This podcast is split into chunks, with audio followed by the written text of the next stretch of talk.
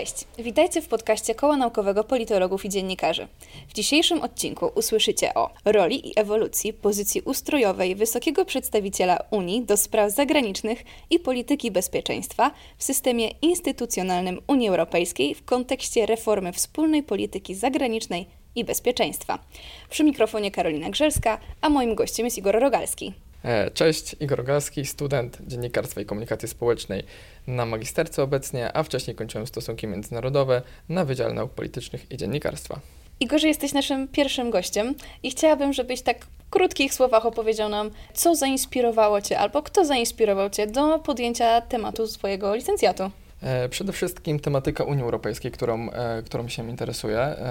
To było kluczowe, żeby licencjat właśnie był gdzieś tutaj w tym temacie a po drugie kierunek, jaki kończyłem na licencjacie, z którego pisałem e, swoją pracę, czyli stosunki międzynarodowe i konkretnie specjalizacja dyplomacja i prawo konsularne, więc razem z promotorem szukaliśmy tematu, który będzie powiązany i z jednym i z drugim i zdecydowaliśmy się na właśnie tą politykę zagraniczną Unii Europejskiej i osobę chyba teoretycznie najważniejszą, czyli wysokiego przedstawiciela do spraw zagranicznych i polityki bezpieczeństwa. Zakładam, że bardzo dużo czytałeś na ten temat i pewnie przepracowałeś. Czy powiesz nam, jaki jest najważniejszy wniosek z Twojej pracy? Wiesz co, tak naprawdę wniosków jest bardzo dużo. Jak, jak przy każdej pracy, te badania, które, które gdzieś tam przeprowadziłem, wykazały kilka ciekawych zmiennych. Jedno, co mnie zaskoczyło, to ten, e, to ten taki wniosek, który ukierunkował na rolę osobową, e, na, na to, że jednak bardzo kluczowe jest to, kto tą funkcję pełni i w jaki sposób ją pełni i w jaki sposób do niej podchodzi. I to było coś, co w dużym stopniu przełożyło się na, na tą pracę i na wynik tej pracy. A czy możesz bardziej konkretnie o tym powiedzieć? Czy była taka postać, która na przykład wywarła na tobie duże wrażenie? E, jasne, wiesz co, e, w ogóle jeżeli chodzi o rolę wysokiego przedstawiciela Unii do spraw zagranicznych i polityki bezpieczeństwa, jest to stosunkowo młody urząd, e, który tak naprawdę swoją obecną formę zawdzięcza traktatowi lizbońskiemu. I po traktacie lizbońskim mieliśmy trzech wysokich przedstawicieli: e, Catherine Ashton, Mogherini i Josepa Borrella, który jest obecnie. E, I każdy z nich w pewien sposób e, wpłynął na, wpłynął na postrzeganie tego, tego urzędu. W mojej ocenie dość negatywnie. Zwłaszcza Catherine Ashton, która była pierwszą, pierwszą wysoką przedstawiciel, no nie do końca rozumiała rolę, którą, którą jej powierzono i w Brukseli raczej bywała niż była. I to jest chyba coś takiego, co, co, o, czym, o czym należy wspomnieć, że przy tym urzędzie, który jest naprawdę trudnym urzędem do, do sprawowania w Unii Europejskiej, bardzo ważna jest umiejętność poruszania się po arenie międzynarodowej, umiejętność rozmawiania i komunikowania. A zwłaszcza Catherine Ashton miała z tym bardzo duży problem, gdyż na przykład na spotkania, na których powinna być, wysyłała swoich zastępców albo swoich urzędników po prostu. E, Josep Borrell, który jest obecnie e, wysokim przedstawicielem, zaliczył kilka wpadek na arenie międzynarodowej i też raczej mimo dużego doświadczenia wyniesionego z pracy w Ministerstwie Zagranicznym e, Hiszpanii, na arenie międzynarodowej nie do końca sobie poradził. Myślę, że to jest bardzo ciekawa myśl, którą próbujesz nam tutaj przekazać. A czy było coś, co Cię szczególnie zaskoczyło? Bo to, co poruszałeś e, parokrotnie w czasie tej rozmowy, to jest to, że bardzo dużo zależy od osoby, ale może było coś jeszcze takiego w samej osobie, mm, którą badałeś, albo w jakimś zapisie traktatowym, co wywarło na tobie duże wrażenie, bądź zmieniło twoje postrzeganie mm, Unii Europejskiej albo rzeczywistości. Mhm, jasne, a pytam już tak bardziej o wnioski, rozumiem, z tej pracy, czy, czy jeszcze Raczej o takie zaskoczenie, Raczej... myśl mhm. taką, mhm. którą byś powiedział, że wow, nie spodziewałbym się. Jasne, wiesz co?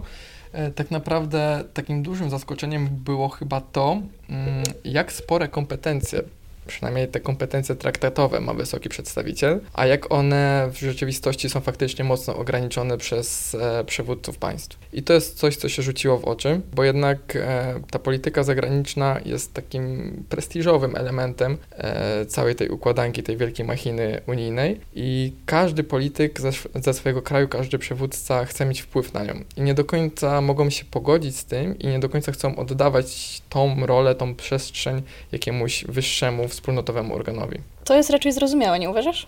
Tak, to jest zrozumiałe, jednak w swoich założeniach e, Unia Europejska, która ma wiele wspólnotowych organów i które naprawdę dobrze funkcjonują, to jednak ten obszar polityki zagranicznej jest e, jednak cały czas, mimo że on podniósł swoje znaczenie ta wspólnotowa polityka e, Unii Europejskiej, to jednak cały czas pozostaje daleko w tyle. Bo na przykład jeżeli spojrzymy na aspekty gospodarcze, no to jednak gospodarkę państwa Unii Europejskiej potrafią przełożyć na wyższy poziom i współpracować, a jeżeli spojrzymy na tą taką sferę e, polityki zagranicznej, no tutaj nie do końca możemy to przełożyć. I też e, to, co wynik wyniknęło z tych badań, to fakt, że ta polityka zagraniczna rozwijała się wraz z rozwojem polityki gospodarczej. Przy czym to zawsze ta polityka gospodarcza Unii Europejskiej przodowała, a ta polityka zagraniczna podążała gdzieś tam w drugim, trzecim szeregu. E, szeregu. E, jednak jej rozwój w, dużym, w dużej mierze zależy od tego, jak blisko gospodarczo państwa współpracują ze sobą. Igorze, ale tak z zupełnie studenckiej strony, czy możesz nam powiedzieć, jak powstawała Twoja praca? Czy były to raczej noce spędzone nad książkami, czy szło Ci to dużo łatwiej? Szło mi to całkiem, całkiem dobrze i sprawnie. Ja pracę miałem skończoną tak naprawdę w maju co jest dość szybko jak na pracę licencjacką. Tak. Pisało mi się to naprawdę dobrze, bo też był temat, który naprawdę mnie interesował i z każdym, e, z każdym zagłębieniem się w, w tą, w tą w tą teorię, to w te tutaj wszystkie rzeczy powiązane z, z moją pracą, coraz bardziej gdzieś to mnie, gdzieś mnie to tam interesowało, bo odkrywałem coraz to nowe rzeczy, o których wcześniej nie do końca miałem takie wrażenie, że to tak faktycznie może wyglądać, a, a kiedy się z tym tak faktycznie badawczo zetknąłem, to wygląda to zupełnie inaczej niż na przykład z tym, co widzimy w przekazie medialnym. I to było mega fajne, że to spojrzenie od takiej strony naukowej pokazało mi zupełnie inną perspektywę patrzenia na to e, przez zupełnie inny pryzmat. Pryzmat, który pokazuje czasem rzeczy, których na pozór nie widać. E, I to było mega fajne. Także samą pracę pisało mi się naprawdę bardzo przyjemnie i naprawdę dość szybko ją skończyłem i mam dużą satysfakcję z tej pracy. A powiedz mi, jakie były Twoje źródła? Czy głównie internet, czy sięgałeś też po książki? Jak najbardziej sięgałem po książki. E, jest e, świetna książka, która opowiada o systemie instytucjonalnym Unii Europejskiej dotyczącym polityki zagranicznej. Książka Małgorzaty Eismont z 2019 roku, wydana w Warszawie. Ona to jest najnowsza publikacja, która powstała w ogóle na ten temat. Z e, samych publikacji dotyczących wysokiego przedstawiciela nie ma za wielu, przynajmniej nie takich bardzo aktualnych. Mm, I to jest, to jest książka, która naprawdę w dość dużym stopniu tutaj wpłynęła, e, wpłynęła na tą moją inspirację, e, inspirację badań, ale też sporo artykułów takich naukowych gdzieś e, pani profesor z naszego wydziału, pani e, Przybylskiej-Maszner, kilka artykułów też dotyczących polityki zagranicznej Unii Europejskiej, które również odegrały dużą i istotną rolę w tworzeniu tej pracy. E, ale też coś, bez czego ta praca tak naprawdę by nie powstała, to traktaty unijne. E, bo praca w sporym stopniu jest oparta na analizie tych traktatów. Także traktat lizboński, nicejski, amsterdamski, również traktat z Maastricht e, powołujący Unię Europejską i przepisy tam zawarte mm, no, były kluczowe do, do powstania tej pracy, ale też publikacje Unii Europejskiej, te obecne z, z różnych stron, ale również publikacje internetowe dostępne na stronach e, Unii Europejskiej bardzo ułatwiły tą pracę, e, zwłaszcza, że no jest to bardzo duży zasób e, różnego rodzaju źródeł, ale również bardzo ważne i pomocne w pisaniu pracy były źródła unijne dostępne na portalach Unii Europejskiej, bo Unia Europejska ma potężny zasób tych źródeł na różne tematy, dużym plusem jest to, że wiele z nich e, jest dostępnych w naszym języku polskim, co też ułatwia szukanie, no bo jednak ta te różne słownictwo, takie bardzo specjalistyczne, czasem, czasem może być e, jakimś problemem i szukanie, tłumaczenie tego to jest zawsze czas, a kiedy mamy to przetłumaczone, no to też jest pewna łatwość i, i przyspieszenie tych prac. Także na pewno też te publikacje unijne dużo, dużo tutaj wniosły. A jaki byłby Twój ogólny wniosek z tej pracy? Gdybyś mógł przekazać jedną myśl z całej naszej rozmowy, co by to było? E, przede wszystkim to, że Unia Europejska jako wspólnota jest napędzana, napędzana gospodarką i ta gospodarka ciągnie za sobą różne inne sektory i elementy Unii Europejskiej, w tym politykę zagraniczną e, i dyplomację Unii Europejskiej.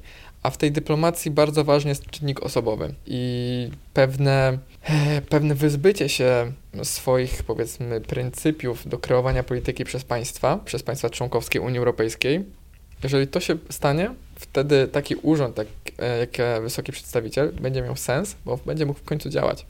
A do tej pory jest e, dość mocno ograniczony w swoim funkcjonowaniu.